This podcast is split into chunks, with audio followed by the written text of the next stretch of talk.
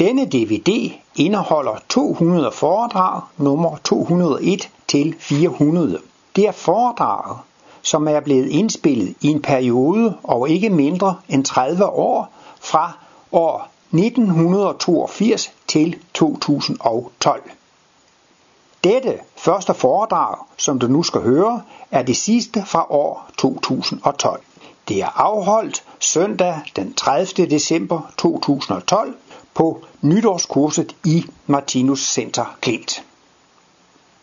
Allerede i Martinus levetid holdt jeg mit første foredrag i Klint. Det var i juli 1980, hvor titlen var Skæbne og retfærdighed.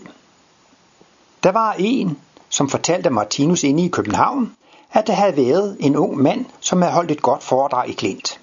Og hertil skulle Martinus have svaret, jamen så må I jo passe godt på ham. Eller som det hedder på svensk, så skal ni være rädda om honom. Men det første foredrag, som er blevet indspillet, det er et foredrag fra oktober 1982 i Aalborg. Og dette første indspillede foredrag, det bliver det sidste foredrag på denne DVD, altså nummer 400. Her i år 2018, hvor denne DVD er blevet lavet, kan jeg sige, at jeg har holdt ca. 2.000 foredrag. Men det er kun hver femte eller hver tiende af mine foredrag, der er blevet indspillet. Jeg har holdt foredrag i 15 forskellige lande på seks forskellige sprog.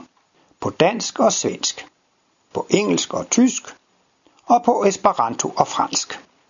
Og du kan høre flere af disse foredrag på min hjemmeside oleterkelsen.dk eller oleterkelsen.info. Og her vil jeg sige velkommen til introduktionen til dette nytårsforedrag. Vær så god.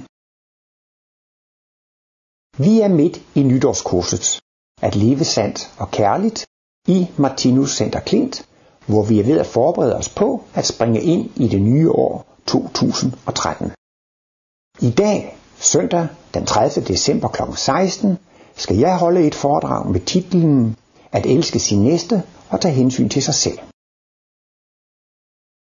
Se, det her med at elske sin næste, så må vi jo finde ud af, hvem er min næste? Og der er jo noget meget karakteristisk ved Martinus. Han har i den grad udvidet næste begrebet. Hvis vi går til Bibelen, det gamle testamente og det nye testamente, der var det også noget med, at man skulle elske sin næste. Og så kender I godt den der historie med den barmhjertige samaritan. Han havde hjulpet en mand, som lå sort i grøften, som ikke hørte til hans stamme. Og det var åbenbart så stor en sensation, at det blev skrevet om det i avisen eller i Bibelen, at der var en mand, som havde hjulpet en fra en anden stamme. Så på det tidspunkt, der kan man jo se, at der omfattede næstekærligheden jo ikke engang alle mennesker, men kun mennesker af ens egen stamme. Og kommer man sådan lidt mere frem, så kan de fleste vel acceptere, jamen altså, min næste, det må jo være alle andre mennesker. Øhm, men Martinus, han inkluderer jo så altså også øh, dyrene og mikrokosmos. Jeg kan jo fortælle, at Martinus har besvaret et spørgsmål. Hvem er min næste? Og det har været i, i Kosmos nummer 12, 1987. Og der siger Martinus så, at, min, at næsten, det er en stedbetegnelse. Det er den, der er nærmest en. Det er den, der er næst ind til en. Og når man skal elske sin næste, så skal man altså elske dem, som er i nærheden af, af en. Og øhm, det kan jo godt være mennesker, som er tusinder og atter tusinder af kilometer væk. Man aner ikke, de er der, man ved ikke, hvilke problemer de har osv. Så er det jo lidt svært at elske dem, når man ikke kender deres betingelser. Men når man kender de betingelser, der er hos ens Øh, nære, så kan man jo bedre hjælpe dem. Og øh, der taler Martinus jo om, at vi, vi, kan, vi har en næste i mellemkosmos, og det er jo så planter, dyr og mennesker. Og så har vi jo så altså også øh, nogle organer, nogle celler, som er individuelle, selvstændige levende væsener.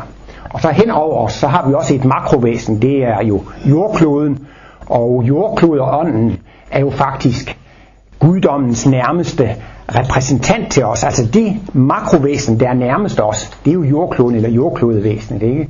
Og nogle gange bruger Martinus faktisk udtrykket forsynet i betydningen guddommen, altså hele guddommen, og nogle gange bruger han forsynet i betydningen de kristusvæsener eller jordklodens, øh, jordklodeånden. For det er jo klart, at det er jo de, de øh, skytsengle, altså de kristusvæsener og skytsengle, som er jordklodens åndelige lemer, som i første omgang øh, opfatter vores bønder, altså hører vores bønder. Så på, på den måde er det jo egentlig ikke nogen øh, modstrid, om man nu siger forsynet i betydningen øh, de kristusvæsener, der er i jordklodens åndelige atmosfære, eller man siger guddommen, fordi de kristusvæsener, der er i jordklodens atmosfære, det er jo trods alt guddommens nærmeste repræsentant. Se, der var jo noget, der var temaet for det gamle testamente og det nye testamente, og Jesus sagde jo, jeg har meget mere at fortælle jer, men I kan ikke bære det. Og øh, det, som ikke var med i det gamle testamente og det nye testamente, var blandt andet kærlighed til mikrokosmos. Og det er jo interessant at se, hvordan Martinus greb sin opgave, greb sin opgave an. Det første, han skrev, det var livets bog bind og det er jo en fantastisk genial indføring til hele hans værk. Og øhm, hvad var så det næste, han gik i gang med? Man skulle jo tro, det måtte være livets bog bind 2, men nej, han gik i gang med at skrive den ideelle føde, og den kom som følge tong i kosmos allerede i 1934, og 35-36 så kom bogen Bisættelse som følgetong. Så man kan se altså, at øh, de to bøger, Den ideelle føde og Bisættelse, det er faktisk to små hovedværker i temaet at have kærlighed til mikrokosmos. Og så vil jeg så også sige, altså, at den femte symbolbog, som nu er udkommet, den kan komme med i den klub der. At det er også virkelig en bog, der handler om kærlighed til mikrokosmos. Det hører det ikke med til det gamle øh, testamente, og heller ikke til det nye testamente. Og øh, det her med øh, vegetarisme tog Martinus jo også fat på. Der er en artikel, jeg tror den hedder Den første julesang på jorden, den er fra 37. Der skriver Martinus jo også om julens princip. Og der taler han jo om, at det man egentlig fejrer ved julen, det er jo Kristusprincippet. Det er jo det, der tænder lys i mørke, det er humanitet og næstekærlighed. Og så fejrer man det jo med at spise bjerge af kød. Han skriver jo om, hvor stort et udvalg der er af, af ænder og gæsser, fasaner og har og griser og fisk, og der ligger bjerge af kød, og så fejrer man altså Kristusprincippet ved at nedsvælge store mængder kød, og jeg ved ikke om også, han langer lidt ud efter alkoholen og, og kødspisning ved den der. Men han mener, det er jo næsten, sådan, næsten en hel modsætning, at man fejrer Kristusprincippet ved i den grad at dræbe. Men når jeg lige nævner det, det er ligesom man kan mærke, altså det var Martinus meget magtpålæggende i starten af hans mission. Ikke? Jeg ved ikke, I kunne forestille jer, hvad vil I tage fat på? Hvad vil du tage fat på, hvis du er verdensgenløser og kommer ned til sådan en klode med en stor flok bavianer der? Så åbenbart noget af det første, Martinus synes, det var vigtigt, det var alligevel at komme ind på det her med vegetarismen og kærlighed til mikrokosmos. Og som sagt, vi danner skæbne på tre områder. Og det er i vores relation til andre mennesker, og det er i vores relation til dyrene. Men uh, der er mennesker, som faktisk er meget rare og venlige ved andre mennesker. De er rare og venlige ved dyrene. Men alligevel er de syge og elendige. Og det er så fordi, de har overset det tredje område, og det er det her med at udvise kærlighed til mikrokosmos. Og det her skal det her jo så især handle om, når man skal tage hensyn til sig selv.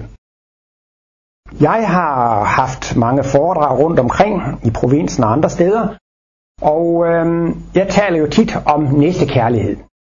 Og der er en indvending, som jeg har mødt gang på gang på gang, og det er det der med, ja, men altså, man skal elske sig selv, før man kan elske andre.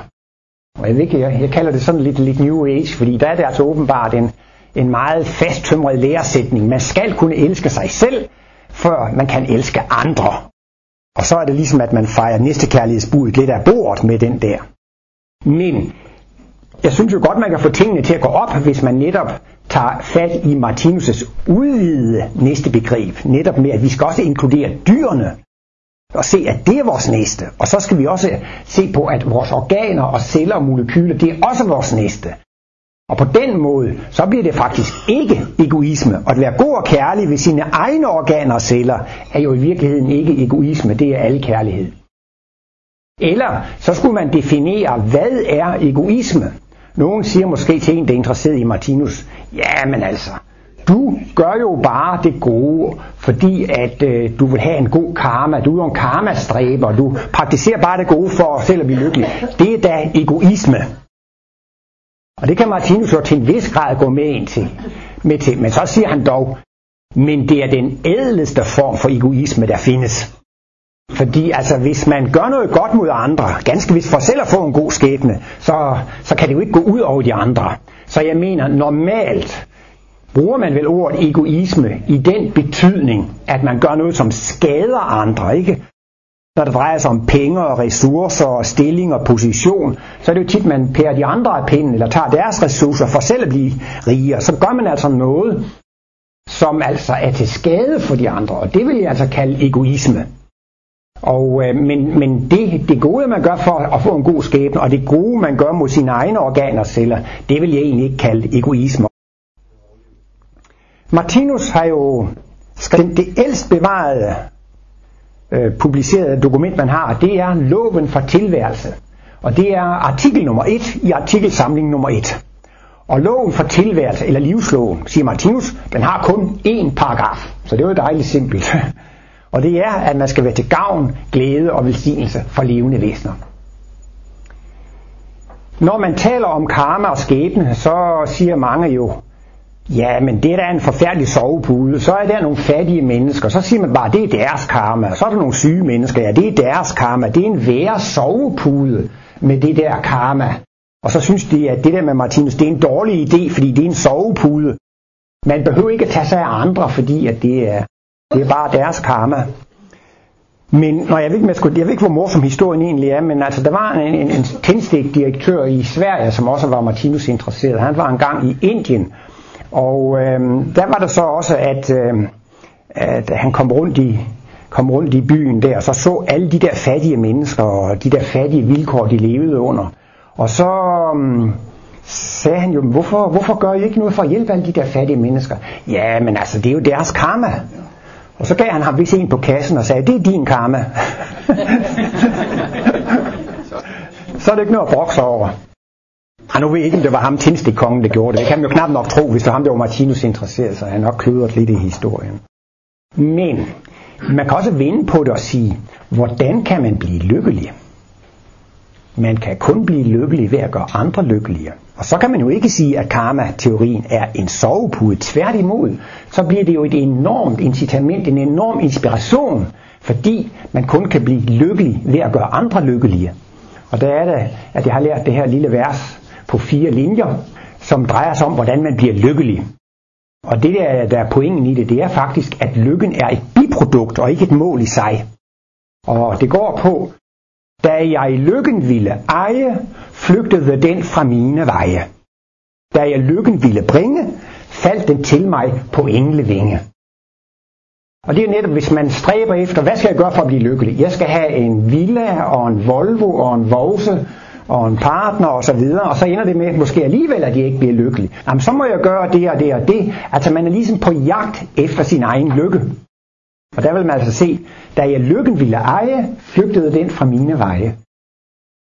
Tænk jer, hvis nu man har hjulpet en god kammerat, en god ven, og nogle tid senere kommer vedkommende og siger, tak skal du have, jeg er vel nok glad for, at du har hjulpet mig. Jeg tror ikke, man kan andet end lade være med at blive glad og lykkelig ved, at man får en tak for, at man har hjulpet en anden. Ikke? Så det er jo virkelig vejen til at blive lykkelig. Og øhm, det kan faktisk ende med, at man næsten bliver narkoman, og sådan noget, altså man bliver afhængig af det. Man har det altså simpelthen kun godt, hvis man har hjulpet andre, at det kan ligefrem blive til en drift. Men nu kommer vi altså fra dyreriget, hvor vi må kæmpe om ressourcerne. Altså vilkårene i planter og dyreriget er, jeg kan kun opleve livet, hvis jeg har en fysisk krop. Og for at opretholde den fysiske krop, skal jeg have føde og mad. Men det er en meget stærkt begrænset mængde føde og mad på jorden. Derfor bliver det en stor kamp om, om føden. Og derfor altså, bliver det jo en stor dyd at kæmpe og sørge for sig selv. Jeg ved, det er for øvrigt en interessant ting, Martinus siger. Denne selvopholdelsesdrift, som vi ser i planteriget og dyreriget, den findes ikke i den åndelige verden. Fordi der kan, man, der kan man ikke dø af sult eller noget, altså i den åndelige verden. Men øh, vi har jo et urbegær, der gør, at vi vil opleve noget nyt. Og denne selvopholdelsesdrift er altså en udløber af dette, af dette urbegær. Men i den åndelige verden, der behøver man ikke at have denne selvopholdelsesdrift. Men denne selvopholdelsesdrift, det er jo den drivende kraft bag ved egoismen. Det er nedlagt instinktivt. Det er en stor automatfunktion. Og det vil sige, at altså, man har ligesom en drift efter at søge, at få magt og få stilling og få ære og få de skønneste, eller den skønneste øhm, af, det, af det modsatte køn som partner. Men der skal komme en ny drift, en ny, og det er simpelthen det, at man skal gøre andre lykkelige, man skal hjælpe andre, og så får man det selv godt, ikke sandt? Og så opdager man, hvor dejligt det er, og så begynder det lige frem at blive en drift, altså en trang, man har det kun godt, hvis man har hjulpet andre. Man har det rigtig dårligt, hvis man har fået for meget i løn, hvis man har fået nogle værdier, som man ikke har, har arbejdet for. Det bliver helt forfærdeligt til fremtidens lønforhandlinger. Ja, jeg tænker mig, at du skal have så meget i løn næste måned. Nej, det er alt for mig, det kan jeg ikke tage imod. Åh, oh, hold nu op. Det er alt for mig, det kan jeg ikke tage imod. Et, fordi et sådan menneske, det vil virkelig have det dårligt med, jamen jeg får jo sådan en høj løn, men mit arbejde er jo ikke så meget værd. Jamen så er jeg jo et minus for helheden, og så vil man jo altså have det virkelig dårligt. Så det er jo altså meget spændende, den udvikling, der kommer, der kommer fremover, at man faktisk altså faktisk kun får det godt, når man kan gøre andre lykkelige, og man kan hjælpe andre, ikke sandt? Og det bliver den største livsfylde. Martinus har jo også været inde på øh, kunsten, kunstens øh, eneste kerne, det er jo egentlig, at, at det er en gave til menneskeheden. Når hvis man tænker på de gamle komponister og de gamle malere, de levede jo utrolig fattigt. Og, og de kunne næsten ikke eksistere, men alligevel, så blev de ved med at male, de fik ingen anerkendelse. De blev ved med at komponere fik ingen anerkendelse. De blev ved med at skrive bøger, de kunne ikke lade være. Men tænk altså, hvilken gave. Prøv en gang at tænke på, Bach, Mozart, Beethoven. Hvilken gave, hvor, man, hvor mange mennesker ikke nyt at lytte deres musik. De har lyttet i timevis. Eller for, for at tage Beatles eller sådan noget. Tænk, folk har nyt det at være glade. Det er da en kolossal gave. Folk de nyder, nej, hvor bor jeg fint og hyggeligt her. Fordi man kan sætte reproduktioner op af de store kunstnere osv. Og de har ikke gjort det for at blive berømte, og de har ikke gjort det for at tjene penge. Altså, de kunne bare ikke lade være, det var en drift. Kunstens eneste kerne, det er jo altså næstekærlighed, det der at give en gave til andre. Og det giver jo så den der skabe glæde. Men øh, man skal jo altså også kunne fungere selv. Jeg tænker på øh, en lille historie, som handler om, at, øh, at Lars Nibelvang, som jo var Martinus første hjælper, han siger til Martinus under, jeg ved ikke om de var på skovtur eller de holdt fri, så siger Lars Nibelvang, ja altså Martinus, hvis jeg havde dine evner, så ville jeg skrive nat og dag. Ja, men siger Martinus, det er også derfor, du ikke har dem. For, for maskineriet skal jo holde. For maskineriet skal jo holde. Og det er jo klart, at Martinus, han blev så ikke stresset eller blive nervøs, eller sådan. han hvilede jo virkelig. Han vidste, at han var under forsyns beskyttelse, og han havde en mission, han nok skulle blive hjulpet til at gøre den færdig. Altså hvis det var mig, der havde været Martinus, så tror jeg, jeg vil være færdig med livets bog i løbet af 10-20 år. Tænk nu, hvis jeg døde, og jeg må se at få det gjort færdigt i en fart og så videre og skøn. Og så vil jeg selvfølgelig også blive syg der. Martinus, han, øh, han kendte jo ligesom, ja, man kan sige, at verden er konstrueret sådan, eller Gud har konstrueret verden, eller givet de her betingelser, at der er tid nok. Man behøver ikke at stresse. Vi har jo altså også en evighed af tid. Der var også en mand, han satte ny verdensrekord i 100 meter løb. Jeg tror, han løb på 9,7 i stedet for 9,8 sekunder. Og så kommer spørgsmålet, hvad brugte han så det tiende del af et sekund til, han sparede? Der, der er jo tid nok at tage af, så, så derfor gælder det jo også om, at maskineriet også skal holde. Og det er jo så det der med at tage hensyn til sig selv. Og det med at tage hensyn til sine mikroindivider, det er ikke egoisme. Det er også næstekærlighed. Men det er jo lidt svært at anerkende sine egne organer og celler som levende væsener. Jeg har engang hørt om en, øh, en, en rygeafvindingsterapeut, som brugte det der trick med at sige til, øh, til rygeren, jamen tag du og sæt dig i den stol, og så forestiller vi os, at dine lunger sidder i den anden stol. Og så vil jeg gerne have, at du fører en samtale med dine lunger. Jamen hvad i alverden skal jeg snakke med dem om? Ja, men du kan da prøve at snakke om, hvordan det føles at tænde en cigaret eller sådan et eller andet. Eller... Og vedkommende havde ret stor øh, fremgang med sin terapi. Og jeg tror altså, sandheden i det er, at vedkommende er begyndt at respektere sine lunger som et levende væsen. Jeg mener også, i gamle dage, der behandlede man jo sine børn, opdrog sine børn næsten med en militær disciplin, og børnene var ens ejendom, ikke? Men i vore dage begynder man mere at respektere dem som selvstændige individer. Og jeg synes også specielt med Martinus kosmologi i baghovedet, så respekterer man jo også børnene som selvstændige individer. Det er jo et gammelt menneske, som kommer igen, og så må man jo egentlig have lige så meget respekt for et barn som, som for andre. Så det er jo stor betydning, at man har respekt for alt liv. Og det er så det der, det kan være lidt af et kunststykke at prøve at, at selv at begynde at respektere sine øh, organer som levende væsener, sine celler. Og det, det kan man måske også bruge lidt meditation på, og lidt tankegang på, og begynde at, ligesom at forestille sig, hvordan de forskellige øh, organer har det i, øh, i systemet.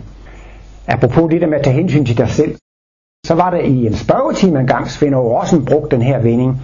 Ja, det der, at det var noget med kaffe, der kom på banen, så siger, så siger Svend Aage, ja det der med at drikke kaffe, det er det samme som at piske en træt hest.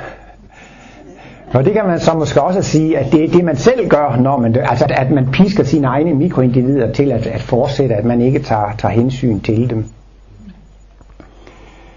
Og man kan jo som sagt, som jeg også lige var inde på i mit sidste foredrag, mishandle sine medarbejdere, sine organer celler af fysisk vej. Med for eksempel tobak, alkohol, narkotika, overdreven medicin, medicinmisbrug og misbrug af nydelsesmidler. Nej, nu tager vi lige de skrab først der, ikke sandt? Og det skrabeste, jeg har set der, det var, ja, det var før en gang, vi havde en nordmand, ingen navne, her på kurset, som faktisk var alkoholiker. Og han læste jo Martinus med stor interesse og læste alle bindene. Men da han kom til et sted i bind 6, der synes han alligevel, at Martinus var lidt for skrab. Ej, det var alligevel lidt for, for hårdt. Og der er netop et sted der i livets bog, bind 6, hvor Martinus skriver om alkoholikeren, at han er en djævel eller en tyran imod sine mikroindivider. Ah, det synes han godt nok. Det var lige lovligt skrabt. Men det er jo altså det, at vi behandler, vi forgifter vores øh, mikroindivider. Jeg synes jo selv, det vil være forfærdeligt at arbejde i en fabrik, hvor der er dårligt arbejdsmiljø. Tænk, hvis man skulle gå ind under giftige ånder. ånder. Skyggemonstret.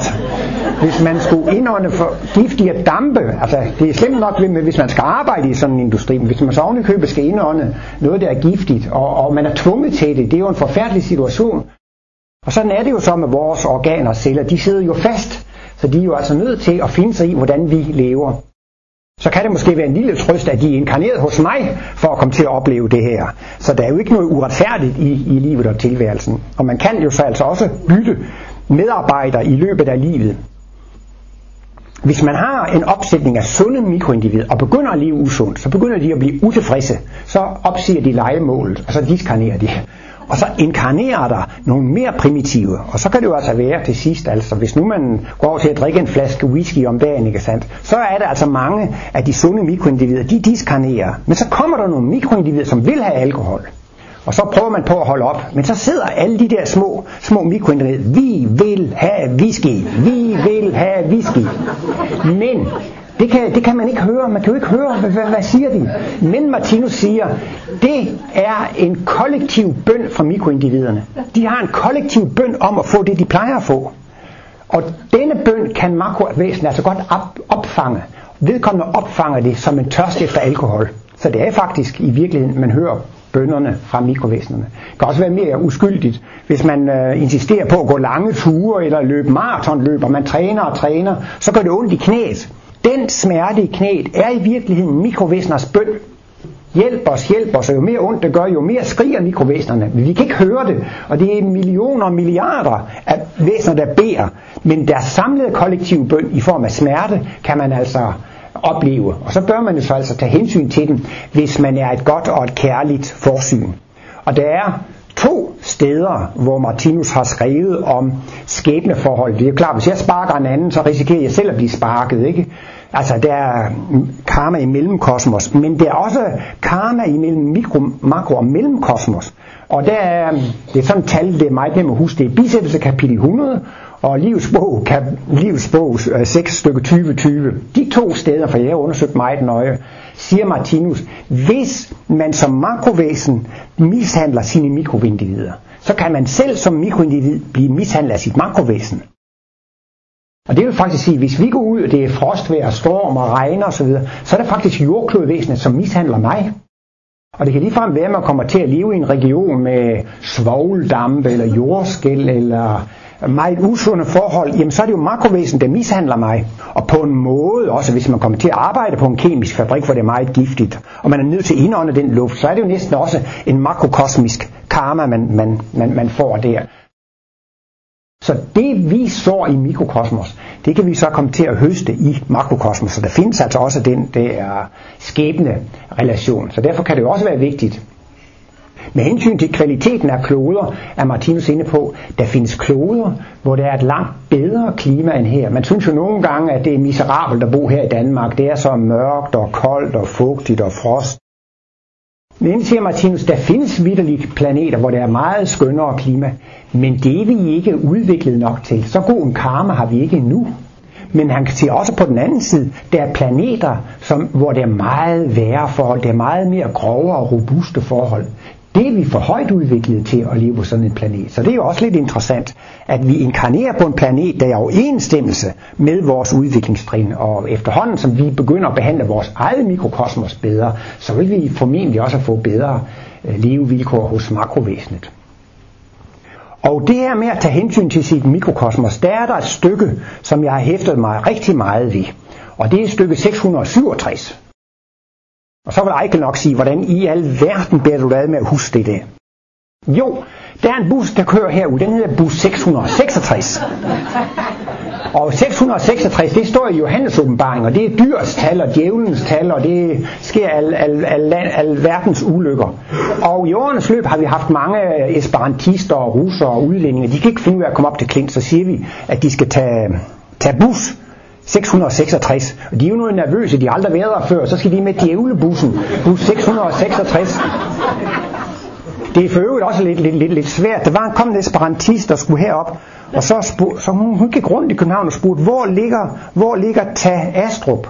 Hvor ligger Ta Astrup? Og ingen der anede, hvor Ta Astrup lå henne. Men det er altså bus 666, der kører fra Høje Tostrup.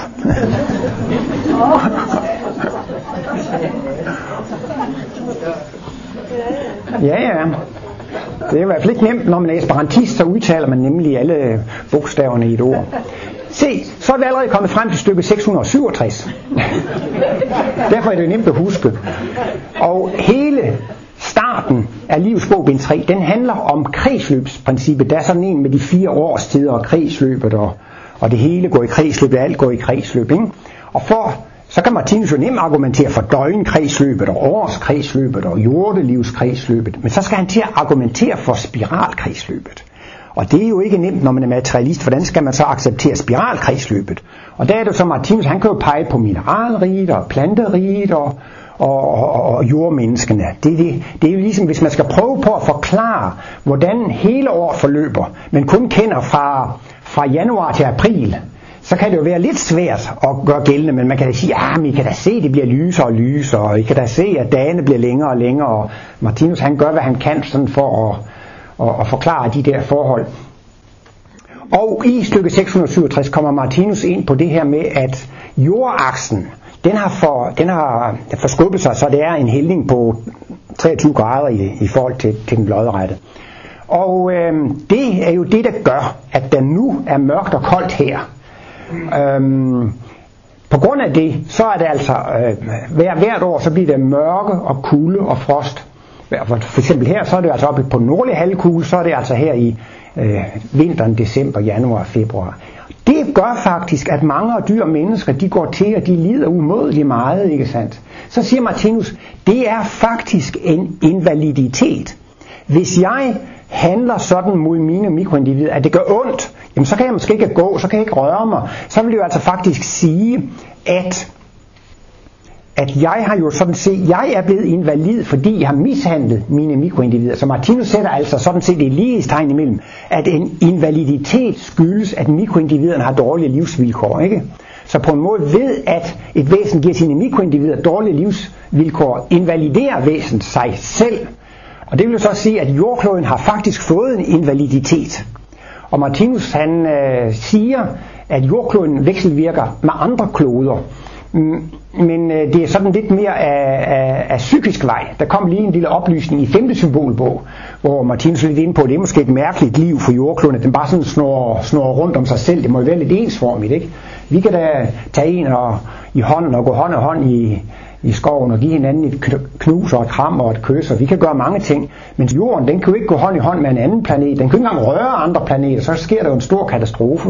Men der er det så, Martinus siger, jamen jordkloden, den har måske kun 20% af sin bevidsthed på det fysiske plan, men resten på det åndelige plan. Men vi er meget dybere begravet. Så jordkloden vekselvirker jo meget med andre kloder af elektromagnetisk vej. Der er jo øh, meget elektromagnetisk stråling, kosmisk stråling, så jeg har nemt nok ved at forestille mig, at vores klode kan vekselvirke med andre kloder.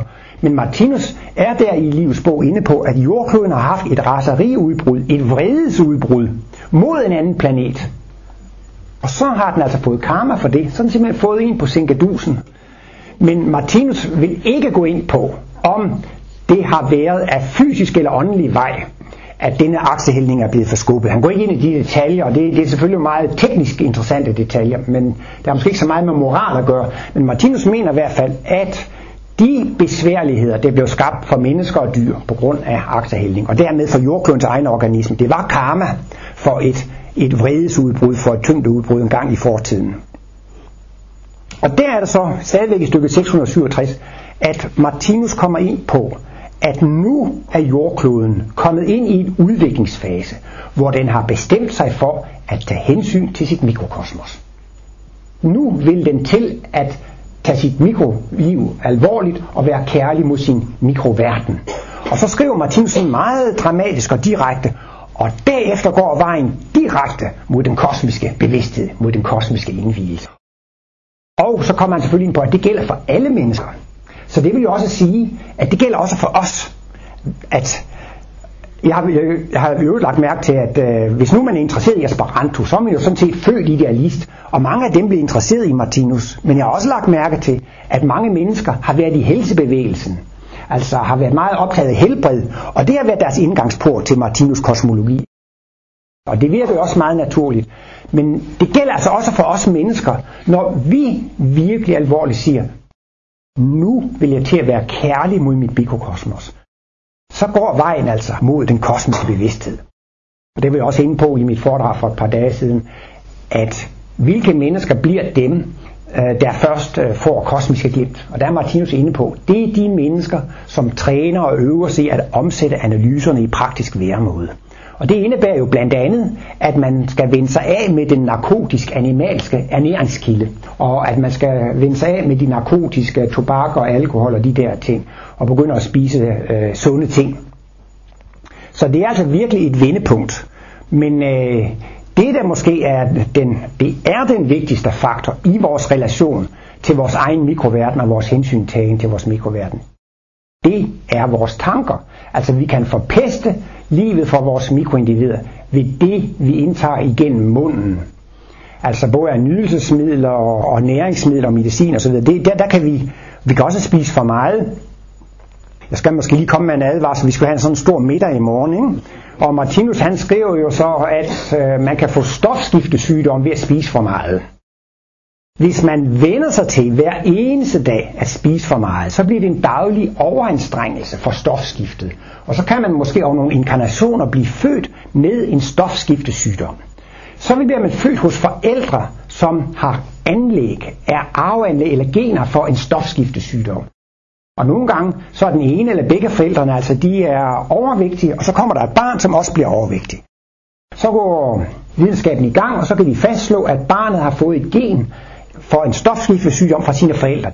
Det er årsagen til den stofskiftesygdom.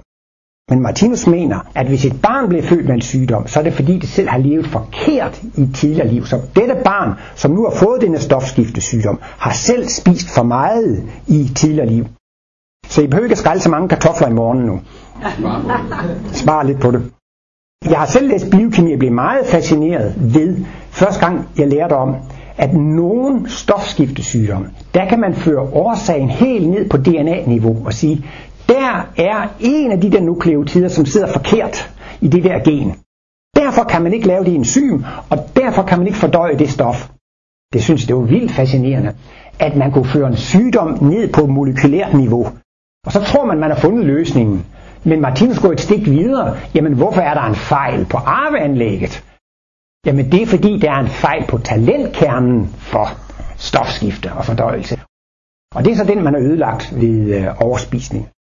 Og der er også en del oplysninger om talentkerneødelæggelse i den ideelle føde og i den nye øh, symbolbog. Men det, der er det helt store tema, det er, at Martinus kommer ind på, at al sygdom skyldes i virkeligheden tankefejl. Det lyder måske sådan meget gråt og firkantet, men øh, jeg kan også sige, at Martinus er inde på et andet sådan meget firkantet formulering. Al sygdom skyldes mangel på kærlighed. Al sygdom skyldes brist på kærlighed. Mangel, altså mangle på svensk, det betyder at stryge eller sådan et eller andet, så svenskerne kan ikke forstå det der. Der var en, der skulle besøge en, skulle besøge en, det var en svensker, der besøgte en dansk øh, familiemedlem på sygehuset, og så spørger svenskeren jo danskeren der, hvordan har du det? Nogenlunde, men jeg, jeg mangler kræfter. Og mangler kræfter, det betyder ikke, at jeg stryger krebsdyr på svensk, så det var jo ikke nemt at, nemt at forstå. Men altså, Martinus har den her meget enkle formulering, at i virkeligheden skyldes al sygdom mangel på kærlighed.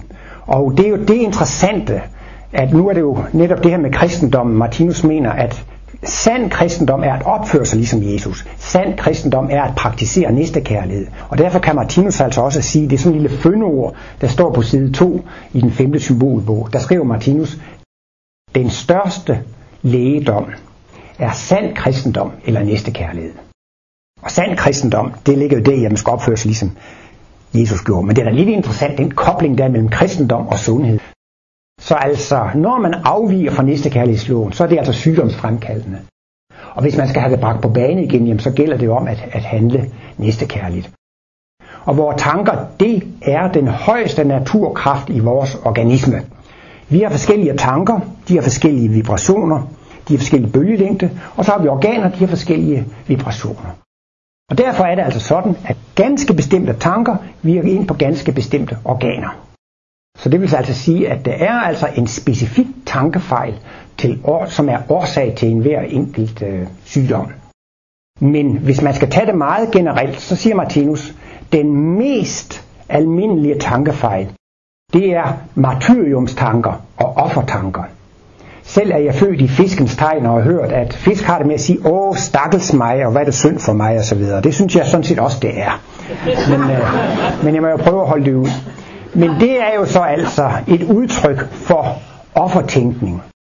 Jeg har også nogle, her i sådan nogle krise, er det jo mange terapeuter og behandlere, og de siger jo et meget gennemgående træk. 95% af deres klienter lider af offertænkning og martyriumstænkning. Man refererer til ting, hvor man er uretfærdigt behandlet. Altså, så har partneren gjort noget forkert, så har systemet gjort noget forkert, så er der noget galt med vejret, og så er der noget galt med kommunisterne, og så er der noget galt med socialdemokraterne og de borgerlige, og der er altid noget galt med de, med de andre. Og det siger Martinus, det er jo øhm, en meget alvorlig tankefejl, fordi så prøver man på at ændre på de andre. Hold op med det der, eller vær med det der, og gør sådan der, sådan der. Og så opdager man jo, at man kan ikke komme ud af den her jammerdal ved at lave de andre om. Jeg kan da godt forstå det. Altså nogen, nogen nogen vil sige, jamen altså hvis bare min mand vil holde op med at være vred, hvis bare min kone vil holde op med at drikke, hvis bare, altså, hvis bare de andre i familien vil holde op med det der, så kunne livet jo blive nogenlunde udholdeligt. Men eftersom de ikke kan holde op med det, så må livet jo være en jammerdal. Og man prøver på at ændre dem, men kan bare ikke. Og det er så fordi, man prøver på at lave verden om ved at lave om på de andre. Og man har jo ikke skyggen af idé om, at det kunne være noget i vejen med en selv. Og det er jo altså et kæmpe skridt at se, at det er måske mig selv, der er noget i vejen med. Og der har man alle muligheder for at forandre. Man kan gå ind i sig selv og arbejde på sin egen bevidsthed. Og Martinus siger, at hvis man arbejder meget, så kan man blive træt. Men det gør ikke så meget, for man kan reparere træthed med hvile. Altså hvis man har arbejdet naturligt, så kan man også reparere det med hvile. Men, siger Martinus, så findes der en træthed, som ikke kan repareres med hvile. Og det er så det, han kalder den unaturlige træthed. Og der findes både et båndforedrag, som man kan købe på CD, og så findes der en artikel, der hedder den unaturlige træthed. De er altså forskellige, de er ikke taget ved den samme lejlighed.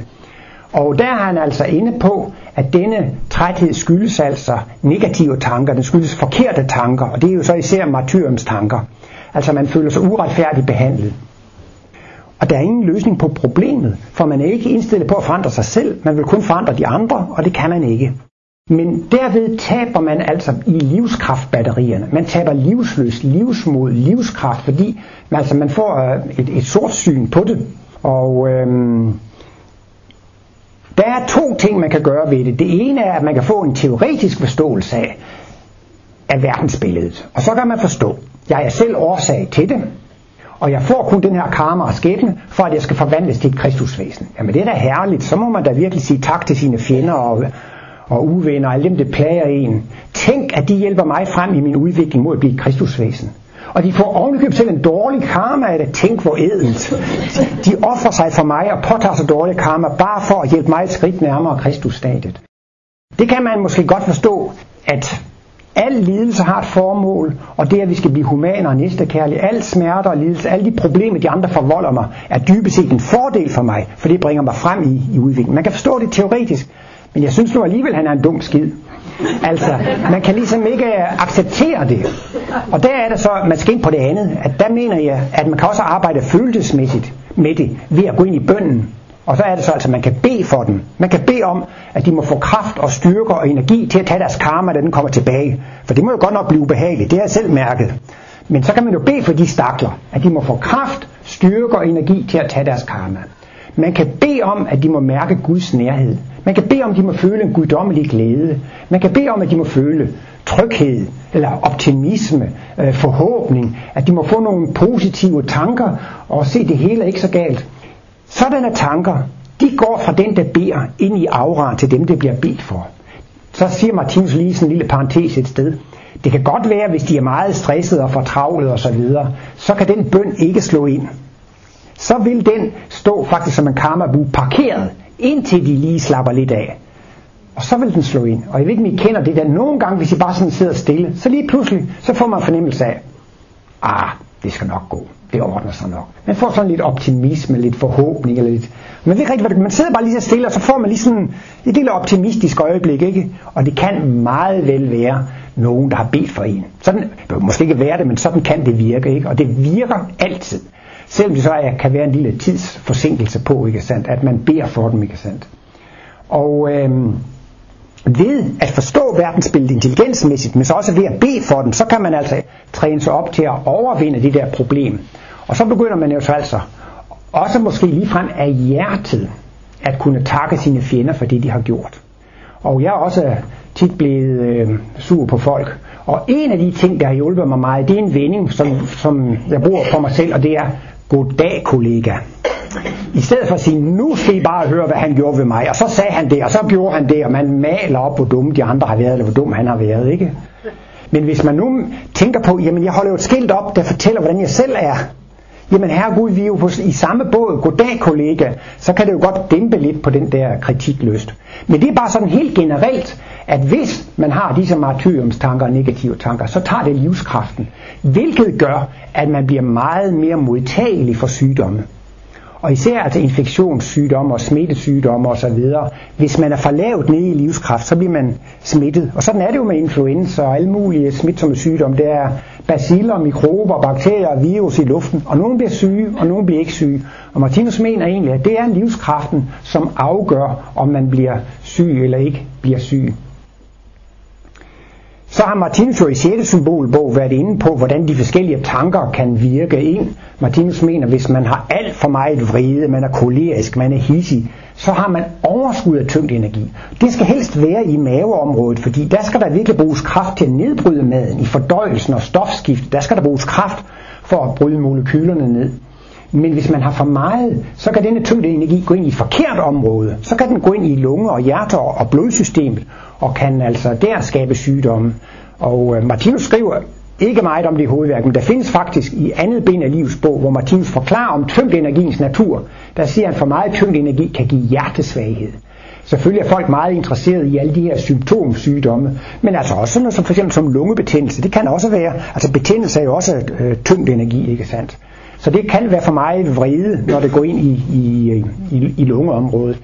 Omvendt siger Martinus, hvis man har for meget følelse, øh, og man kan ikke styre sine følelser, så kan det gå ind i maveområdet. Han bruger i sin foredrag til et eksempel med en mand, som bliver forfremmet og får en ny og en større stilling. Så bliver han nervøs og stresset. Og efter to år måske, så får han mavesår og mavekatar. Men siger Martinus, sygdommen begyndte allerede, da han blev stresset og nervøs første gang. Og Martinus har, at en sygdom har to stadier. Det første stadium er årsagsstadiet, og det næste er virkningsstadiet. Årsagen er, at han er stresset. Han kan ikke styre sine følelser, men man mærker ikke noget. Man mærker det først, når man får ondt i maven, og så er det for sent, for så er man blevet syg, så kommer symptomet. Men på den positive side, så kan man sige, når man mærker symptomet, så er sygdommen jo det, der gør en opmærksom på, at man lever forkert. Og derfor bruger Martinus den her vending, at sygdommen er det gelænder, der beskytter en imod at falde i afgrunden. Det er et sted, Martinus siger jo meget sjovt, ja, hvis det kun havde behagelige konsekvenser, at man træder fejl, så vil man jo aldrig holde op med at træde fejl. Ja, det er da næsten for logisk, ikke sandt? Jeg laver fejltagelser og gør ting forkert, og det kommer bare behagelige konsekvenser af det. Hvorfor i alverden skulle jeg holde op med det? Så derfor er det jo kun godt, at der kommer en ubehagelig virkning, når vi træder fejl, og det er jo så det, der får os til at, øh, til at holde op med det. Martinus kommer så ind på, på flere på flere eksempler. Jeg tror, Martinus har seks eksempler på en grundenergi, der går ind i et forkert område. Men øh, i stedet for at gå ind i, i detaljer med dem, så tror jeg faktisk, jeg vil øh, referere til øh, en undersøgelse, som øh, Åge Voldby har gjort en gang. Han holdt for 10 år siden et foredrag nede i foredragssalen, og der fortalte han, at mennesker kunne inddeles i fire grupper, altså sådan rent videnskabeligt set. Og de fire grupper, A, B, C, D, der vil jeg sige, at gruppe A, det er tyngde mennesker, altså overskud af tyngdeenergi, og B, det er overskud af følelsesenergi, og C, det er overskud af intelligensenergi. Sådan tolker jeg det lidt. Men nu skal I høre. Type A, de er aggressive, de er anspændte, de er ambitiøse, de er hissige, og de er vrede udadtil. Og der viser naturvidenskaben altså, at disse mennesker, de er udsat for hjertekarsygdomme. Og det passer præcis med det, Martinus skriver. Og så type B, det er altså følelsen, hvor følelsen reagerer øh, også. Man undertrykker følelser, kan ikke klare stress, føler håbløshed, hjælpeløshed og uretfærdighed. Man er melankolsk, bitter, bærer nag, indvendig vrede, depressiv og nærtagende. Og de er altså i farezonen for at få kræft. Og man lavede engang en undersøgelse på 10.000 mennesker, som havde den her psykologiske profil. Og 10 år senere vendte man tilbage til dem. Og i de 10 år var 60% døde af kræft. Så er der type C. Det er mennesker, som er, måske kan sige at være intelligensmennesker. De er overdreven fidige og moralske. Siger aldrig nej. De er alvorlige, vælger praktiske formål frem for lyst, de er ufleksible, undgår risici, og de er stejle. Jeg synes jo selv, jeg har lidt af det hele. Men altså, men, men altså, hvis, hvis, hvis jeg skulle ud og cykle en tur, så skal jeg absolut have en cykelcomputer på, hvor mange kilometer jeg har cyklet, og hvor hurtigt jeg er gået, og gennemsnitshastigheden. Og, og hvis jeg er ude og gå, så skal man også helst tælle skridtene, eller se på uret, hvor hurtigt det er gået, og så videre. Og øh, der er altså også nogen, jamen, som siger, jamen øh, jeg er jo fri, så kan jeg lige så godt arbejde. Altså det gælder jo også om at nyde livet og tilværelsen. Og øh, der, der apropos det der med at nyde tilværelsen, det er jo netop fordi, at når man er overdrevet flittig og moralsk, og man siger aldrig nej, så er det jo netop, at man ikke tager hensyn til sig selv, man arbejder for meget. Og i den kommende 6. symbolbog, som er undervejs, der kommer jo en 6. symbolbog, som der også stod i Instituttets julebrev, symbol nummer 78 til nummer 100, og der er noget om jordklodespiralen, og der siger Martinus, ja, man kan måske godt synes, at det må være et mærkeligt liv at være en jordklode. Den snor bare rundt om sig selv hele tiden og snor rundt om solen, fuldstændig automatisk. Man kan også undre sig over, at det må da være mærkeligt at være en celle inde i kroppen, eller et organ inde i kroppen, der, der sidder fast. Det kan man måske godt synes, det er et mærkeligt liv. Men hvis nu det væsen føler behag ved det, så er det jo guddommeligt. Det har jeg i den grad hæftet mig ved. Jamen hvis nu det væsen føler behag ved det, så er det jo guddommeligt. Og det har jeg tænkt meget på. Det er jo også det, livet drejer sig om. At man skal indrette sit liv sådan, at man kommer til at føle behag ved livet. Det er jo egentlig det, der er mening ved livet, ikke? At man skal nyde livet, og man skal have det godt. Så det, det var i hvert fald for mig en meget, øh, meget inspirerende vending. Louise A. har også noget med øh, diabetes, altså sukkersyge. Der står der i hendes bog, at det er mangel på sødme i livet. Så man skal også være god ved sig selv og forkæle sig selv og føle lidt af behag og ikke bare arbejde og knokle hele tiden. Og hvis man er den her type C, så får man meget nemt øh, sygdomme på hjerne og nervesystem, forskellige hjernesygdom. Jeg ved ikke, om det kan være Parkinson eller Alzheimer eller senilitet eller sådan noget. Kan måske også godt være, at folk, som er senile, øh, også har, øh, jeg ved ikke, Louise Hay har noget med, at de har behov for omsorg. Altså man har måske ikke nyt livet nok, man har ikke haft sødme nok i livet, altså man har knoklet afsted. Og så, så kan man også sige, i hvert fald når det bliver senil, så får de virkelig pleje, så, så det batter, fordi så kan man næsten ikke klare noget selv, så får man så al den pleje og den opmærksomhed, som man måske ikke har fået, og ikke givet sig selv tid at nyde, da, da tiden var der. Men det bedste ved det hele, det er type D, og de er ikke i nogen særlig øh, risikozoner for at få sygdommen. Og gruppe D, det er mennesker, som er positive, tillidsfulde, glade, mundre, humoristiske, afslappede, tilfredse, spontane, lystbetonede. Ja, hvem vil ikke gerne være sådan? Ja. Så det er jo dejlige ting. Så er det jo mange Martinus venner, som har en eller anden skavank, og så kan de blive helt desperat over, at de ikke kan finde ud af, hvad er nu den specifikke tankefejl til denne sygdom. Ikke? Øh, jeg har selv læst i Louise Hayes bog Helbred dit liv, og med hensyn til de skavanker, jeg selv har i familien, så synes jeg sådan i store træk, at den passer meget godt. Og der har man det i hvert fald sådan, princippet er, at symptomerne er listet alfabetisk i en søjle. Og så er der den tankefejl, som har fremkaldt sygdommen, og så er der den tanke, der skal til for at reparere det. Jeg kan ikke love, at det er rigtigt, at Louise Hay skriver, men princippet kan jeg sige, det er korrekt set ud fra kosmologien. Til enhver specifik sygdom er der en specifik tankefejl. Og så er det så klart, når man kommer på, hvad for en fejl det er. Og så er der nogle, de er helt desperate, så bliver jeg aldrig rask, og så hjælper det ikke noget. Men ingen lidelse er forspildt. Dyrene får jo meget lidelse også. De aner ikke, hvorfor de får lidelse. De kan ikke forstå det. Der er så mennesker, som får smerte og lidelse. De forstår det ikke. Men det virker alligevel. Hver gang man har følt smerte, så får man mere medfølelse.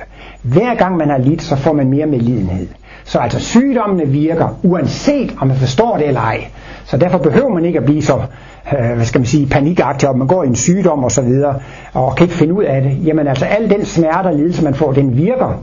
Og i den forbindelse kan jeg ikke lade være med at tænke på min studietid. Der fik jeg en vis studiegæld, og jeg tror, jeg brugte 10 år på at betale den tilbage. Og jeg er sådan en talnørd, så for hvert år, der var gået, så glædede jeg mig over, nu skylder jeg så meget mindre, og så kunne jeg se ligesom, og en skønne dag, så, så er gælden jo ud af verden, ikke sandt? Altså det, det, er ligesom, det, det nytter alligevel noget at komme med, med et afdrag, ikke? Og der er nogle gange, man synes, ja, når vi er færdige med et problem, så kommer der et nyt problem, og når jeg er over den sygdom, så kommer der en ny sygdom, og man synes ligesom, det er helt ørkesløst. Men det er det ikke. Det er det ikke. Det er ligesom med studielån. Hver gang man har oplevet noget smerte og noget lidelse, så har man, så er man kommet et stykke videre. Ja, det er måske, det er måske et negativt resultat. Jeg skulle hellere have det omvendt og sige, hvis nu man vil have en ny bil, og man er en god jyde, så sparer man op til bilen, før man køber den. Og så går man i banken hver måned eller hver år, og så siger man, og så om 10 år, så kan jeg købe bilen, ikke? Og sådan er det altså så faktisk altså også, at hver gang man har haft smerte og lidelse, så er det faktisk en investering i humanitet og næstekærlighed. Hver gang man har haft smerte og lidelse, så hver gang det har gjort ondt og smerte og lidelse, så siger man bare, hvor dejligt, et skridt nærmere Kristusstadiet. Sådan så altså, og det er jo vigtigt at vide, at smerte og lidelse, at det er virkelig noget, den nytter noget, det, det hjælper noget. Og det er måske også øhm, der, hvor man virkelig kan begynde at træne sig i mental suverænitet. Martinus taler jo om, at mental suverænitet, det er et udviklingstrin. Og Jesus var på det udviklingstrin. Han havde mental suverænitet, ikke sandt? Og han kunne så sige, fader, ske ikke min, men din vilje. Han kunne altså påtage sig en korsfæstelse, uden at blive deprimeret eller ked eller fornærmet. Martinus skulle jo sådan meget humoristisk have sagt, det var lang tid inden vi kan lade os korsfæste uden at blive fornærmet. Jeg bliver da fornærmet bare det en, der går ind foran mig i køen på posthuset eller sådan noget. Så, så det var jo lang tid inden man kan tage en korsfæstelse uden at blive fornærmet. Men, men det kunne Jesus altså. Og det er jo altså, tænk, altså selv i den værst tænkelige smerte og lidelse, så beholdt han sin mentale ligevægt og kunne bede for sine fjender, ikke sandt? Og det tror jeg også, at det er noget at træne på. Hvis nu man er syg og har enormt stærke smerter, så vil det jo også være en mental suverænitet og takke Gud for smerten. Man ligger der i de værste smerter, og så takker man Gud, fordi Gud hjælper en frem mod Kristus datter. Tak for, at jeg får den her undervisning. Tak for, at jeg får det her. Det lyder jo næsten som absurd teater. Men jeg vil også mene, at det er utrolig effektivt. Hvem ved? Måske forsvinder noget af smerten også med den indstilling. Og vel, så, så kan man jo sige, det er ikke et spørgsmål om, hvordan man har det, men hvordan man tager det. Og det vil sige, at ved hjælp af den indstilling kan man komme til at tage det helt anderledes, ikke sandt? Så, så der kan man måske også lige frem træne sig i at forvandle livets værste situation til livets største situation, ikke? Hvor man faktisk måske i denne smerte kan komme til at føle Guds nærhed mere end nogensinde, og også takke Gud for denne, for denne smerte og lidelse. Men altså, bare lige for at runde af på det her med, med, med sygdommen, så, så er det jo altså så enkelt, altså, at når man praktiserer næste kærlighed, så fører den altså til, til sundhed. Og hver gang man i sine tanker og handlinger afviger fra det, jamen så fører det jo altså til, til sygdom. Og øhm, Martinus forklarer jo så også, at længere ud i fremtiden, så vil man altså øh, kunne helbrede sig selv. Altså det, i dag er det jo store healer og så videre, som kan helbrede syge mennesker. Men når vi kommer længere frem i udviklingen, så vil vi altså også kunne helbrede os selv. Og ved en lejlighed har Martinus sagt, at hvis man er syg, så kan man prøve at lægge en hånd på det syge sted. For derved kan man overføre noget overskudsenergi fra et sted i organismen til det syge sted. Så det havde Martinus meget med, at man kunne lægge en hånd på, og man kunne kærtegne lidt. Så har Martinus jo også en udtalelse, som er lidt mærkelig, men altså han siger, så længe man er i en fysisk verden, så kan der jo ske nogle ulykker, selvom det måske vil kollidere lidt med karmaloven.